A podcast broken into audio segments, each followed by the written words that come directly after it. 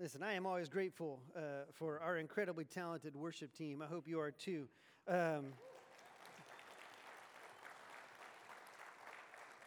I hope you didn't miss the fact that Stephen played three different instruments this morning. Did you catch that? He sang and played three instruments. I noticed that, and that was that was fairly impressive to me. Uh, listen, I'm glad that you guys are here today. Uh, hey, before we jump in, uh, I wanted to have a, a special time of prayer. Uh, tomorrow, something as special is happening. We're sending off our students to camp. Uh, we have almost one hundred students plus adults that we're going to be sending out to Student Life Camp tomorrow for five days uh, to put their entire attention on the Lord. Uh, and listen, I, I've been doing camp ministry for twenty-six years. I am passionate about it. It is incredible. The, the Lord does some amazing things when you can actually get away into that kind of environment. And it's so rare uh, for students as well as for adults. And so uh, with this incredible opportunity and all these students heading out, I wanted to make sure we took some time to pray for them, to pray for salvation for students who don't yet know the Lord, to pray for renewal for students who might feel far away from the Lord, for, for students who might even be called to ministry, for students to, to grow in their walk with the Lord and to learn in, in ways that they desperately need to, simply to encounter the Lord and be drawn closer to Him. Uh, in just a moment when we pray, I, I want you thinking you might know some of the names of the kids in our youth group. You might know uh, some of the kids who are going. Uh, and so I want you to kind of like bring them to mind and, and kind of lift them up by name. But even if you don't, these are the students in our youth ministry. These are the students that God has blessed us here with right here at Noble Oak, Mount Laurel. Uh, and so I want to make sure we take seriously responsibility to pray for them as they go have this incredible encounter with the Lord. So let's do that right now. Just bow your heads and close your eyes. And again, you might have some specific students in mind. They might be yours. But, but I want you to kind of go ahead and, and begin to lift them up by name, to ask the Lord to bless them, to ask the Lord to speak clearly, to give them ears to hear, that the Lord might move powerfully during camp this week. Father, I have seen you move in the sanctuary of campsites for decades. I've watched you do the impossible. I've watched you pre- bring people from death to life. I've watched you change the tra- trajectory of students' lives for forever. Lord, I, I've seen you bring e- healing uh, to relationships, healing to hurt.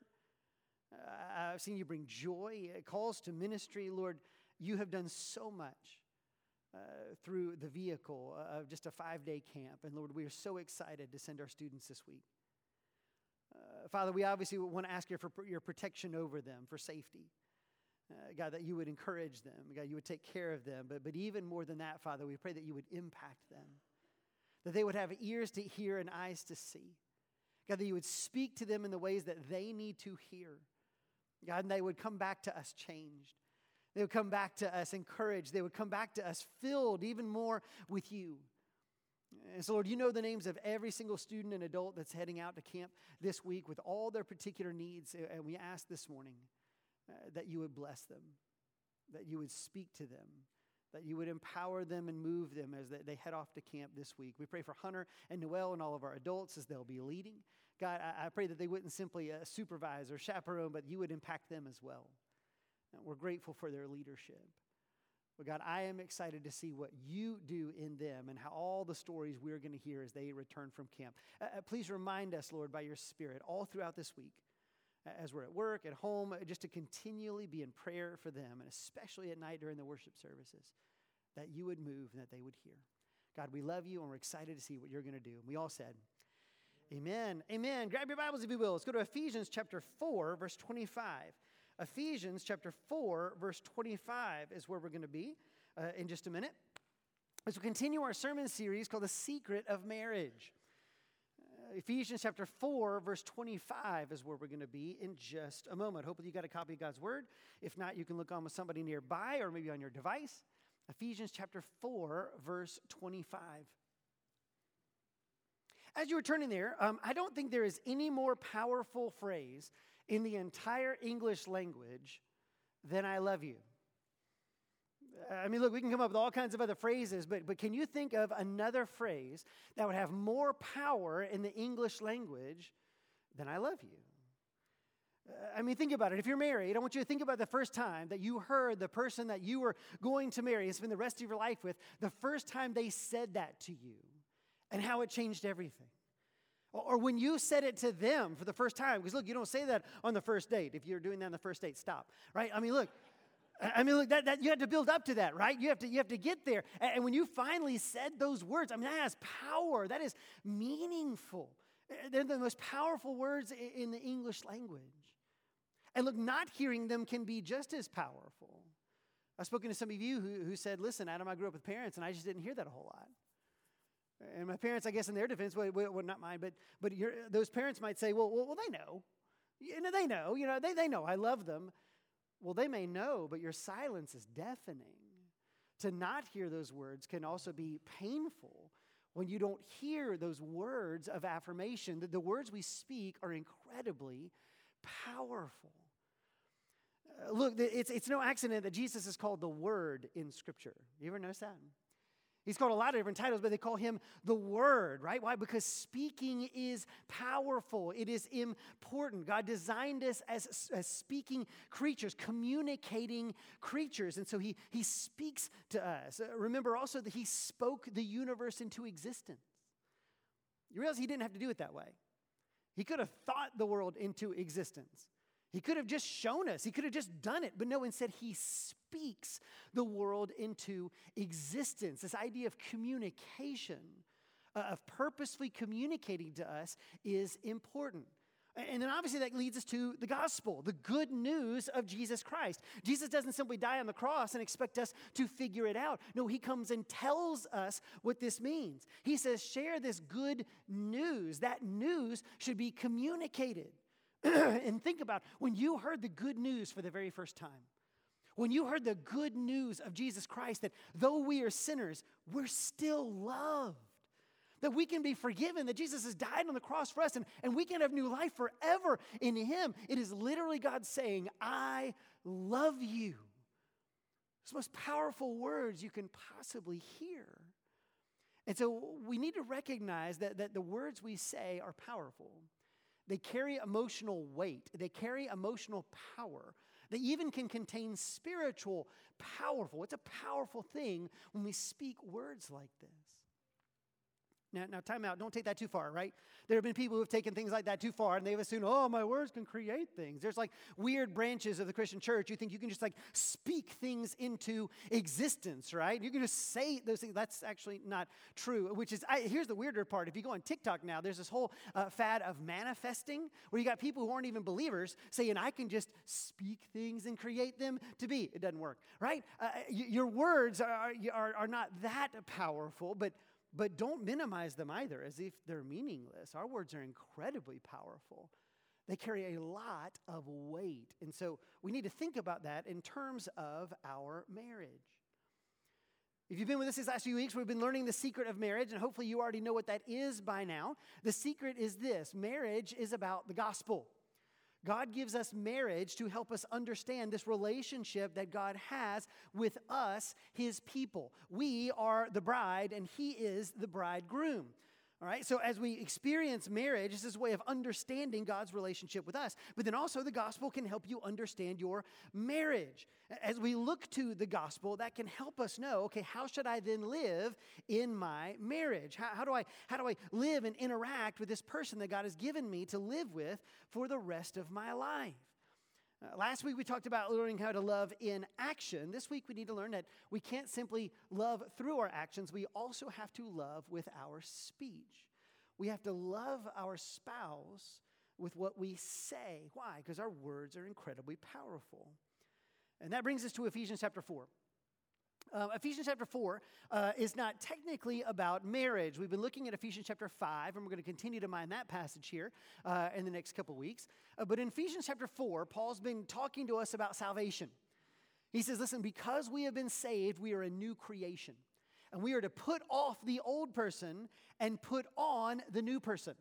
Who we were has died. And Jesus now lives in us, and we are made new, and we are in the process of becoming like him. So we're constantly putting off the old person, and we're putting on this new person. And in Ephesians four, he tells us how to do that. But as we read this passage, I want you to look for two different things. Uh, number one, I want you to notice how often speech comes up in what he tells us to do. He'll give us things to actually do, but I want you to notice how many times speech, or the things we say, is brought up. And then secondly, even though this passage really is about our relationships with everybody, if you're married here today, I want you to think about how this applies in terms of your marriage, because we don't simply treat this everyone this way. How much more so the person that we're living with, we're in a covenant relationship with. And so with that in mind, uh, look at Ephesians chapter four, starting in verse twenty-five. Paul says, "Therefore, having put away falsehood, let each of you speak the truth with his neighbor, for we are members of one another. Be angry and do not sin. Do not let the sun go down on your anger, and give no opportunity to the devil. Let the thief no longer steal, but rather let him labor, doing honest work with his own hands, so that he may have something to share with anyone in need. Let no corrupting talk come out of your mouths, but only such as is good for building up, as fits the occasion, that it may give grace to those who hear. And do not grieve the Holy Spirit of God, by whom you were sealed for the day of redemption. Let all bitterness and wrath and anger and clamor and slander be put away from you, along with all malice. Be kind to one another, tender-hearted, forgiving one another, as God in Christ forgave you. Therefore, be imitators of God as beloved children, and walk in love as Christ loved us and gave himself up for us, a fragrant offering and a sacrifice for sin."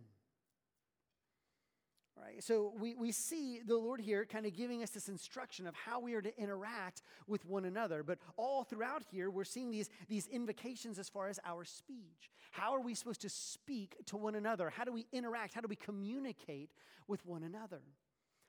But before we get there, remember, the marriage is about the gospel and the gospel is about marriage. And so before we even think about how we communicate to others, let's think about how God communicates to us.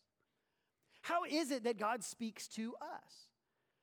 How does he communicate? How, how does he speak to us? What's the manner of his speech? Because that's going to show us how then we ought to be speaking to our spouse and really to everyone else as well. Now, look, the primary way that God speaks to us is through his word. He gives us clear, intelligible, understandable communications. And look, when you and I read the Bible, we're not just reading it for information. The Holy Spirit who wrote this book, the Holy Spirit who lives in you, he will interpret this. He will help you to understand. He teaches us. You don't have to look for vague feelings or impressions and wait on that to say, oh, I've heard from the Lord. Sometimes he speaks in the still small voice, but, but usually the way he speaks is through his word. This is why the first thing we do every sermon is say, hey, grab your Bibles. Because this is the clearest way we hear God speak. But, but even through his word, how is it that God speaks to us? And through this passage, I think we see four things. First off, you know, well, four things. He speaks in a loving way, a truthful way, an encouraging way, and a gracious way.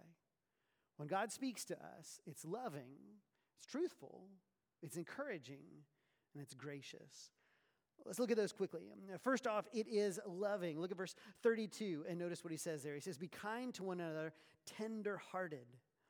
All right, and then if you skip down to chapter five, verse two, just right below that, it says, "And walk in love, just as Christ loved us and gave himself up for us, a fragrant offering and a sacrifice for sin."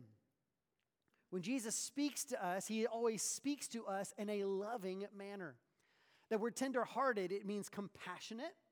Uh, the opposite of that would be harsh. All right, so think about our communication. When God speaks to us, he speaks to us in a compassionate way. He's not speaking us in harsh tones. He's not speaking in dis- dismissive tones. He is not ignoring us. He says, no, I'm speaking to you in a compassionate way. Think about Jesus when he comes and how he speaks to us, where he says, "Come to me, all ye who are weary and heavy laden, and I will give you rest." How people who didn't know if they could talk to Jesus say, "Hey, will you, will you, will you touch me? I'm a leper." And Jesus says, yes. He communicates with them. To the, the tax collectors, the prostitutes, the sinners, the, the people that, that everybody else had turned their backs on, Jesus would speak to them. Zacchaeus up in the tree, he speaks to him, acknowledges him. When Jesus speaks to us, he always speaks in a loving manner.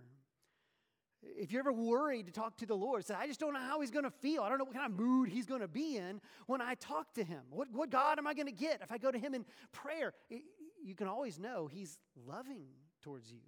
He's compassionate. He's tender-hearted. This is his mode of communication. Secondly, he's truthful. Look at verses twenty-five and twenty-six. Verse twenty-five says, therefore, having put away falsehood, let each of you speak the truth with his neighbor, for we are members of one another. Be angry and don't sin, and don't let the sun go down on your anger. Jesus is always loving when he speaks to us, but he's also truthful. He tells us the full truth. He doesn't tell us part of the truth or only the easy parts of the truth. Because he loves us, he has to tell us the whole truth. Now, that's hard because sometimes God has to tell us things that are uncomfortable. He has to tell us things that are painful. When we share the gospel with somebody, we also have to share, we always have to share the bad news as well as the good news. The good news is that God loves you. The good news is that you can be saved. What's the bad news? The bad news is I'm a sinner. I am messed up. I am broken. And then it gets worse. I can't fix it. I will never be good enough. I can't work off my sin. I cannot fix what I've done. My heart is deceitfully wicked. This is bad news. Worse than that, I'm bound for hell, and I deserve it. This is the bad news that is true, not just for me, it's true for you. It's true for all of us apart from Christ. And sometimes people say, well, Adam, I just I don't want to say that part. Can, can we just say the good news? Let's just say the good news. I like saying the good news. Let's just say God loves you, but I just don't want to say the bad news. But you can. If you love somebody, you have to tell them the whole truth. Imagine this. Imagine if I came up to you and says, hey, listen, I need your help. Uh, I need you to break some news to somebody. They're over in the next room. Uh, but here, we just found out two things about this guy. All right, uh, the first one is this. Uh, he, from a long-lost relative who just died, he didn't even know him. He just inherited ten million dollars. He's going to be elated. It's going to be great. And you're thinking, great. Here's the second thing. We just found out he's got cancer, too. You need to go tell him both those things.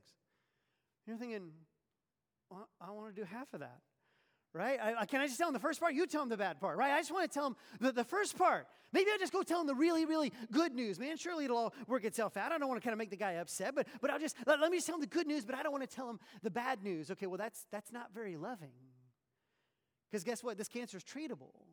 It's going to be a hard road, but it's absolutely treatable. It's absolutely something that we can deal with. And if you don't tell him about that, guess what? He's not going to be here long enough to really enjoy the blessing that he just got from that inheritance.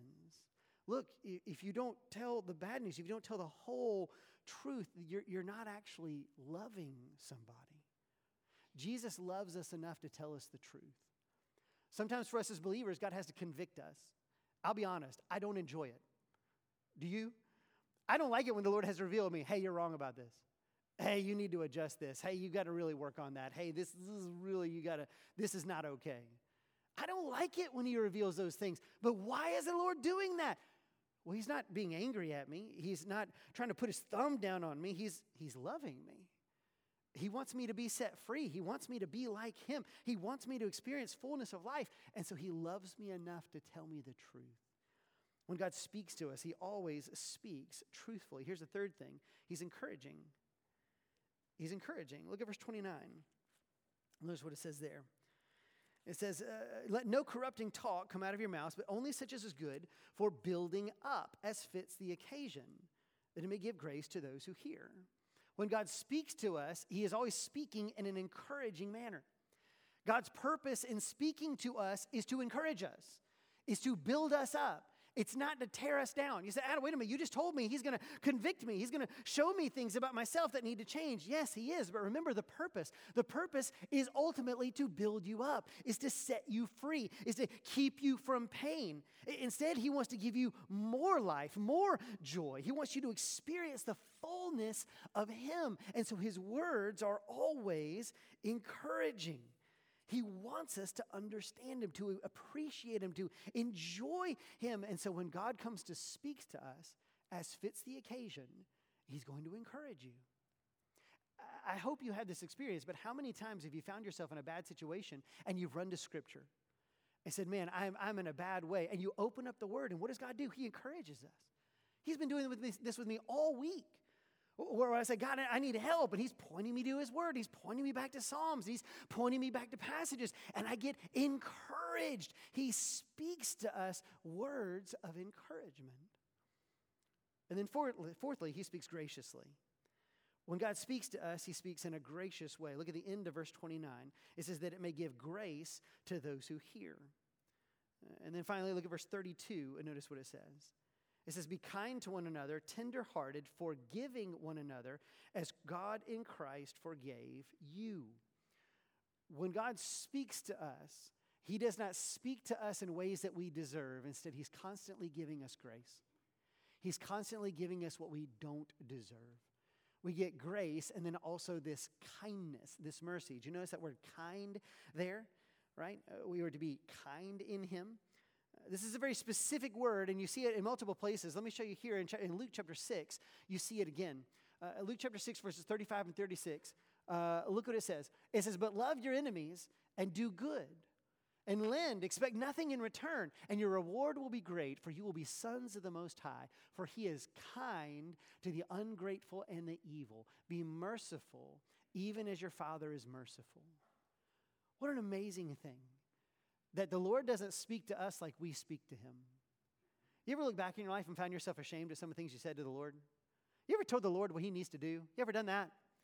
God, here's what you need to do. Really? Seriously? Can you? I mean, you're the God. You're the infinite God. Oh, do tell. What should I do? I haven't thought of that. He's the God of the universe, and God doesn't sit there with an eternal eye roll, right? Instead, he he speaks graciously to us. He smiles, and he continues to love. He does not treat us as our sins deserve. He does not treat us as our words deserve. When God speaks to us, he speaks graciously to us. This is how he loves us. This is how he takes care of us. And so when you're, you're thinking about communicating with the Lord, you, you never have to be in fear to talk to him. Why? Because his words to us are always loving, they're truthful, they're encouraging, and they are gracious. This is what I should expect in my communication with us. He loves us like a bride. He loves us like his beloved. And so this is how he speaks to us. So if that's the case, and that's what all of us can expect as believers. And remember, the gospel teaches us about marriage. How then do we take that kind of speech, that example, and we live that out with our beloved, with the husband or wife, the, the person that God has given you to marry? When God puts a man and a woman together, you now have a spouse. Uh, who, how do you speak to them? Not just how you show your love to them, but how do you speak this to them? Because we ought to be doing these same four things in our marriage that God gives to us. And so first off is this. When we speak to our spouse, we ought to be speaking in a loving manner. When we speak to our spouse, you ought to be speaking in a loving manner. Remember that word, tender-hearted. We ought to be speaking in a compassionate manner with our spouse. Now look, when you first get married or you're first dating, this is super easy, right? It is super easy. When you're dating, it's just coming out of you, right? You're writing sonnets like every day, right? It, it is easy to talk about your beloved, right? You're in you're in iambic pentameter. You love it. You could just go on and on about how great they are, and you tell them how great they are, and even on the honeymoon, how great they are, and then first year of marriage, kind of how great they are. But over time, sometimes that language shifts, does it not? Because as you get into your marriage, five years, ten years, fifteen years, twenty years, a couple things have happened. Well, you, you got jobs. You had kids. The stress in your marriage really ramped up over time. And now you got history, right? You don't just have two months of history. Now you got twenty years of history, ups and downs, good and bad. And if you're not careful, that stress or that history can lead you to talk in a perfunctory manner to your spouse. You might not be being mean, but you're not writing sonnets anymore. Uh, you're just getting through the day. And you might say what some of those parents might say. Well, they know. They know I love them. They know I care. I've said it for years. I've said it before. They know. Yeah, but your silence is deafening. When we don't take time to continually say it, to say, hey, I love you. I care for you. Thank you. I see what you did there, and I see the sacrifice you're making. I so appreciate you for who you are and what you're doing. I'm so glad I'm still married to you. And I'm so glad the Lord gave you to me. I mean, do we take the time to speak it, not just to think it or even to show it, but do we take time to speak in a tender-hearted manner, a compassionate manner to your spouse? Remember, this is how God deals with us. This is how he draws us to himself. Therefore, we should also be speaking in a similar manner to our spouse. When it comes to your spouse, do you find yourself speaking in a harsh manner? A flat manner? Do you just not say anything at all? Or can you say, I'm actively speaking in a compassionate way, a loving way with my spouse? Here's the second thing. We have to speak truthfully. Look at verse twenty-five once again. Notice what he says there. Uh, it says, therefore, having put away falsehood, let each of you speak tr- speak the truth with his neighbor, for we are members of one another. If we love one another, then we must speak truthfully with one another. And you might say, Adam, I'm no liar. I always speak the truth. Yeah, kinda. Uh, because here's what I find out. Sometimes people don't actually lie, uh, but we get really close in that we like to bend the truth to make us look better. You ever done that? You have, all right? You just have. We all do. You really do. Uh, listen, I, I cannot tell you how many times in the past few months I have heard the same story told to me two different ways. You ever seen that? You you say, tell me what happened. And invariably, the person who's telling you the story, person A, will say, listen, I was super calm, cool, and collected. Here's all I said. But they were a crazy person. I go, really? So I go talk to the crazy person. Okay, tell me what's happened. And they say, listen, I was calm, cool, and collected. They were crazy people. Who's lying? Both of them. Because the truth is somewhere in the middle, right? What are we doing? We're not lying per se. You're just bending the truth to make ourselves look better. You say, Adam, I don't do that. Of course we do. You ever use the word always or never in your marriage? You always do that. You always mess up. You always take their side. You always do that. You never pick up after yourself. You never help out. You never say the right thing. You ever said that before? Seriously? Always? Never in the decades of your marriage has this ever occurred? You really remember every instant? They have never done this in the history of your marriage? Never? It has never occurred? Could we be bending the truth just a little bit to make our argument stronger? Listen, that's not speaking truthfully to one another. Look, when it comes to your marriage, we need to speak honestly, truthfully. We got to own up to our part, but we need to speak truthfully to one another. Look at verse twenty-six, and that's what it says there. In twenty-six, he's going to say, be angry and do not sin, and don't let the sun go down on your anger. This is a hard thing. Sometimes you say, Adam, I don't want to talk about these things. You want, it's a hard issue. I don't want to talk about it. So you know what? We're just going to forget about it. We're just going to forget about it. We're just going to put that in a closet. Just, just close the door on it. Just forget about it, and surely it will go away. I'm just going to bury it, and it's going to go down into the groundwater, and it'll never bother us again, right? Surely it'll go away. I have news for you. It's not going away. It's still there. And the more you continue to bury that stuff, it's not seeping down into the groundwater. It's turning into a volcano. And sooner or later, it's going to erupt and kill everybody. Some of you have been at the tip of that volcano when it erupted. Here's where it typically happens. It happens at your dishwasher. Because sooner or later, you're going to have a fight over how you properly load the dishwasher. Do you know in your house who knows how to properly load the dishwasher? Here's the answer. Not you. You don't know because they know. They've been on the internet. They grew up a certain way. They know how to load the dishwasher. And the way you do it is like a crazy person. You do not know. No, I know how to load the dishwasher. There is no school teaching proper technique and etiquette for the loading of a dishwasher. It'll wash all the dishes. Chuck them in there.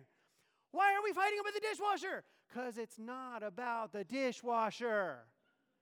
It's never about the dishwasher. It's about the fifty things you have failed to talk about that is now going to come out in this argument.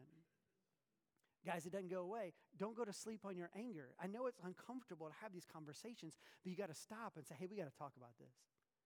Hey, I don't want to take this anger with me. I don't want to let it build up resentment or contempt. Hey, we got to talk about this. All right? And so we have to be truthful to one another, even if that means a hard conversation. Remember, we're trying to be loving. We're trying to protect uh, this relationship, and so I need to be truthful in my speech. This is how God speaks to us. Here's the third thing. It's encouraging.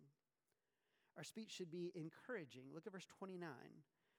It says, no, let no corrupting talk come out of your mouths, but only such as is good for building up, as fits the occasion, that it may give grace to those who hear. And don't grieve the Holy Spirit of God, by whom you were sealed for the day of redemption. Let all bitterness, wrath, anger, and clamor, and slander be put away from you, along with all malice. All right? So in our speech, I don't want to be discouraging. I want to be encouraging. In verse twenty-nine, it says, let no corrupting talk come out of your mouth. The word for corrupting means to rot or decay. So think about that. He's saying don't speak in a way that rots your relationship, that makes it decay, that makes it dissolve. And you, you might say, I don't want. I didn't say anything terribly harsh. I, it was just a. It was just a comment. It was just one comment. What can it hurt? That one comment might not hurt a lot, but over time, it will erode the foundation of your marriage. Take a rock, throw it in a river, and over time, it will get worn away. It's solid, but it will over time be eroded. That's what happens when you let corrupting talk go on in your marriage. How do we speak to one another as husband and wife? How do you speak about one another? You have to really guard your mouth in this. There's a couple ways you can really think about this. Uh, first off, uh, it is never appropriate for you to, to, to cast insults on your husband or wife in public. I've watched this happen in community groups here before, where you're just making jokes, and you start basically making jokes about the person that you're married to. Oh, man, you can't believe, blah, blah, blah. And, and you start you start putting them down in public. You play it off as a joke, but but it doesn't feel like a joke for them. My concern is, is like, man, if that's the kind of stuff you're saying in public, I can't even imagine what you're saying in private. How do you talk to one another? And you say, yeah, but Adam, my love language is sarcasm. That's not a love language. That's an anti-love language. That does not mean you can never be sarcastic, but when it comes to communicating with your spouse, this should not be your primary mode of communication. You say, oh, man, I look, I'm just kidding. Seriously, I'm just kidding. Listen, listen, you are a grown man or woman. You are not five. You don't get the right to say, I'm just kidding. Because here's the deal. That doesn't work on my five-year-old. My five-year-old gets hurt. She doesn't buy, just kidding. Your wife doesn't either. Your husband doesn't either. They don't. I'm just kidding. No, you're not. Man, th- there, there's a little bit of truth under there, and it's not helping your marriage. It's hurting your marriage. It, it, it's, it's eroding your marriage. When you speak in a disparaging way, when you speak in a consistently sarcastic way, when you're, you're speaking in a way that's just casting aspersions, you, you're not building up, you're tearing down. You can't minimize this. Remember, your words have impact over time. And so we need to be thinking about this. Am I speaking away the roads? Or you can do the opposite. Uh, because look what he says. Uh, it says, let no corrupting talk come out of your mouth, but only such as is good for building up as fits the occasion. See, here's the great things about your word. Uh, they, they not only can tear down, they can also build up. In the same way that they have the power to erode that foundation, they also have the power to build up that foundation. You can speak in ways that actually draw you closer. Isn't that what the Lord does with us when he gives us his word? His purpose is not just that we would be knowledgeable. His purpose is that we would know him. He would draw us close to him, that we would understand and abide in him more. You can speak to your, your, your spouse in a way that draws you close to them, where instead of choosing to, to discourage them, I'm going to choose to encourage them. I look for ways to praise them. I look for ways to encourage them. I look for ways to, to build them up. And look, don't be fake. Don't be trite. They, they, they know you better than anybody. They'll, they'll know when you're faking it. But when you see opportunities, don't fail to take them, to say, man, I, I want to praise you for what you've done. I want to be, be thankful for you. I want to encourage you in what you've done. Far from discouraging, this builds up your relationship. This draws you closer in love to one another. This is what God is offering to us. But then finally, he's gracious. He's gracious. Look at verse thirty-two. It says, be kind to one another, tenderhearted, forgiving one another as God in Christ forgave you. Uh, when Jesus comes to us, he comes graciously. He forgives. Specifically, he gives his life for us. Before, by the way, we deserve it. He doesn't wait for us to deserve it. He doesn't wait for us to make the first move. He doesn't wait for us to get our act together before he says, okay, you've shown me you can get a little bit better. I'll go die on the cross for you. He says, no, wait, while you were still sinners, Christ died for you. And so when it comes to speaking words to our, your spouse, we've got to be able to forgive one another, to speak graciously. A couple weeks ago, if you were here, we learned a phrase that we all need to learn if you're married. It's this: I'm sorry. Because we're all going to make mistakes. I do, you do, we all make mistakes. But here's another phrase we also have to learn if we're going to live in a marriage. I forgive you. Because as much as we need to say, I'm sorry, when your spouse says this to you, we need to say this out loud. I forgive you. I forgive you. And look, you might need to say it more than once. Because has the shoe ever been on the other foot? Have you ever done something wrong? Your spouse says, I forgive you. And you're sitting there thinking, I don't know if they do. I, I don't know if they really meant that. Because I know what I did, and I know it was wrong, and I, I don't know if I would forgive me, and I bet they're still hurting, so I don't know if they, they really meant it. And so you know what I need to hear? I need to hear you say it again and again. I need the Lord to tell me all the time, I'm truly forgiven for everything, past, present, and future. I'm truly forgiven. I need him to tell me often, and he does in our marriages. It, it ought to be normal when somebody offers and says, look, I'm sorry, that we say, I forgive you. Speak it, say it, but we might need to say it often because they might need to hear it often.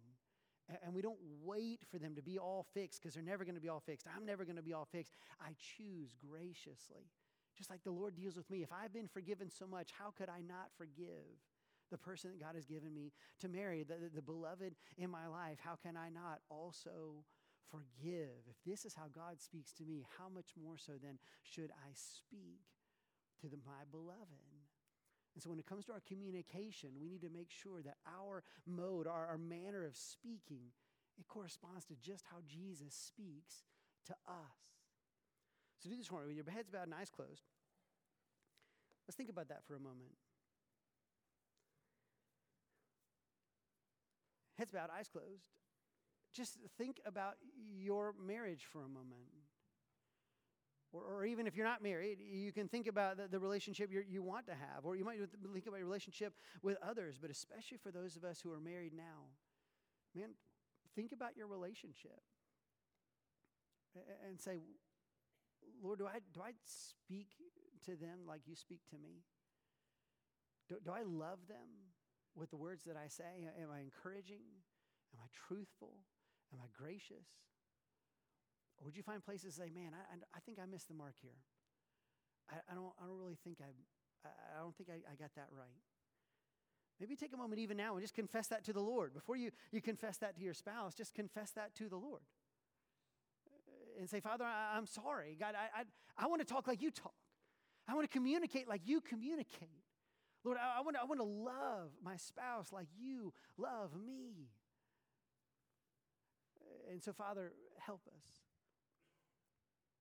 For every single marriage in the room, Father, for all the, the people here that you've given us this blessing of marriage, Lord, would you speak to us? Would you help us? Would you bring to mind, Father, places where we're not uh, loving our spouse like you love us? Where we speak in, in an unguarded manner, where we speak in a in, in a callous manner, we speak in a harsh manner. And Father, maybe that was that was not our intent. Maybe we were just unguarded. We we weren't thinking enough about the person we love, but that, that's never you. You always take care of us. And so, Father, I ask that you truly would open up our hearts, fill us with your Spirit, that as we communicate w- with our beloved, uh, you would help us to communicate like you. Father, heal the rifts in marriages, God. The, uh, heal the erosion that has taken place. Instead, Father, replace it with, with building up stronger bonds, deeper love. Father, that each marriage in this room might be a reflection of your life in us. God, we don't deserve you. We're just so happy that you chose us and that we get to live with you forever. Would you show us how to reflect that in the life we have at home? We love you, Lord. In your name we pray. Amen. Stand up with me if you will. Let's sing this hymn in response today as we honor the Lord. Uh, listen, uh, I wanted to give you guys uh, an update, an announcement about our Chelsea campus. Uh, many of you guys know that uh, five years ago, uh, we started a second campus in Chelsea. Uh, over those years, uh, it's gone from the elementary school to where we started into the building that we helped build for them uh, just a couple years ago. And they've begun to fulfill their mission of spreading the gospel in the Chelsea area. Each week, they average between four hundred and five hundred people in worship already.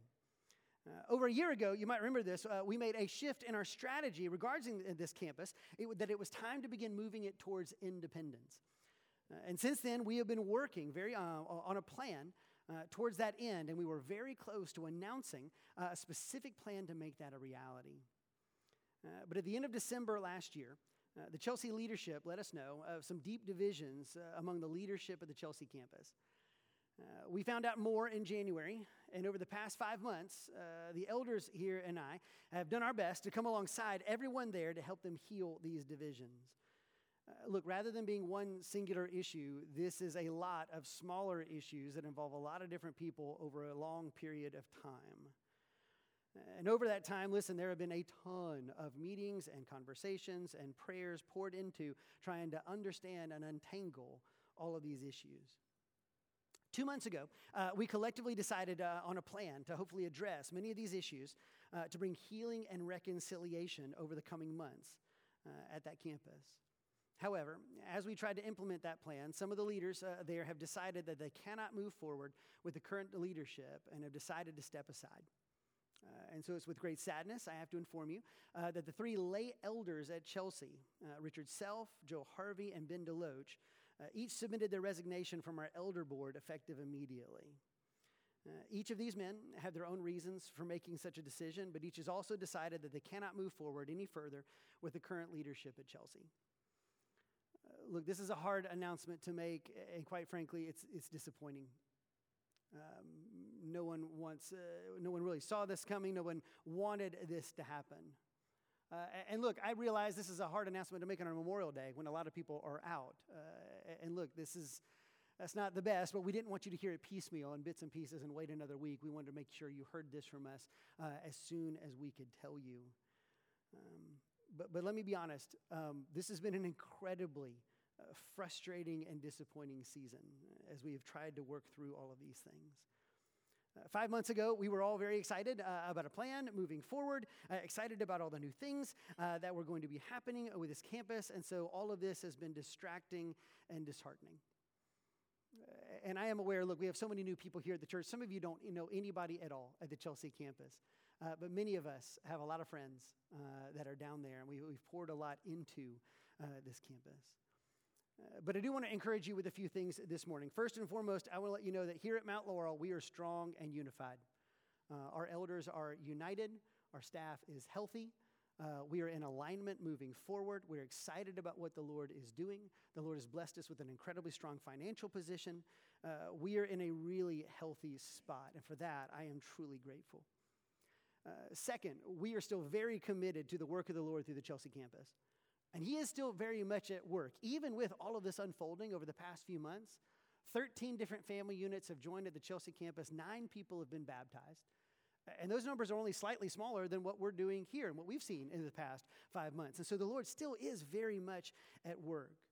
And we pray that that's not only going to continue, but we want that to grow. This is the original dream for starting this campus to begin with.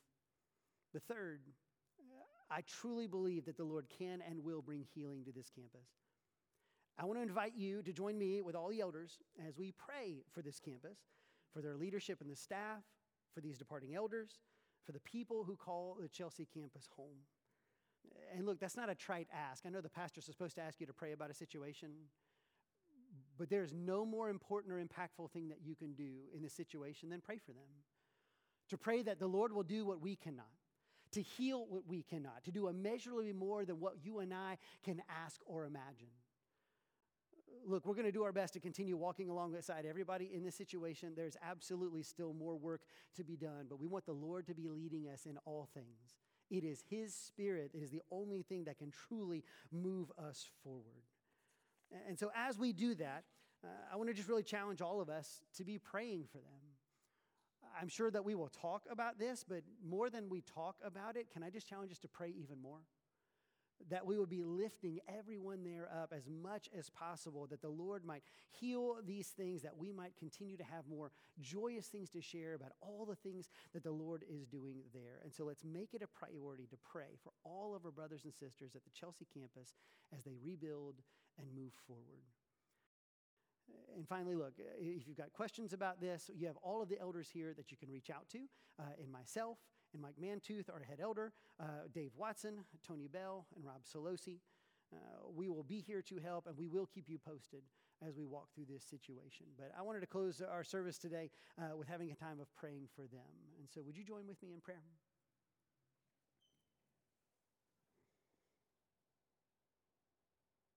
Heavenly Father, you know how painful this has all been as we've tried to understand and walk through all of these issues. And Lord, I can't even tell you that I, I fully understand all of these things. I just know that it's not your desire that there would be strife, that there would be division, but instead that there would be healing and that there would be unity and there would be joy. Lord, we are not the first uh, to have to go through things like this. We see this all throughout the New Testament. But Lord, that gives me hope, because in those very same situations, we saw you bring healing.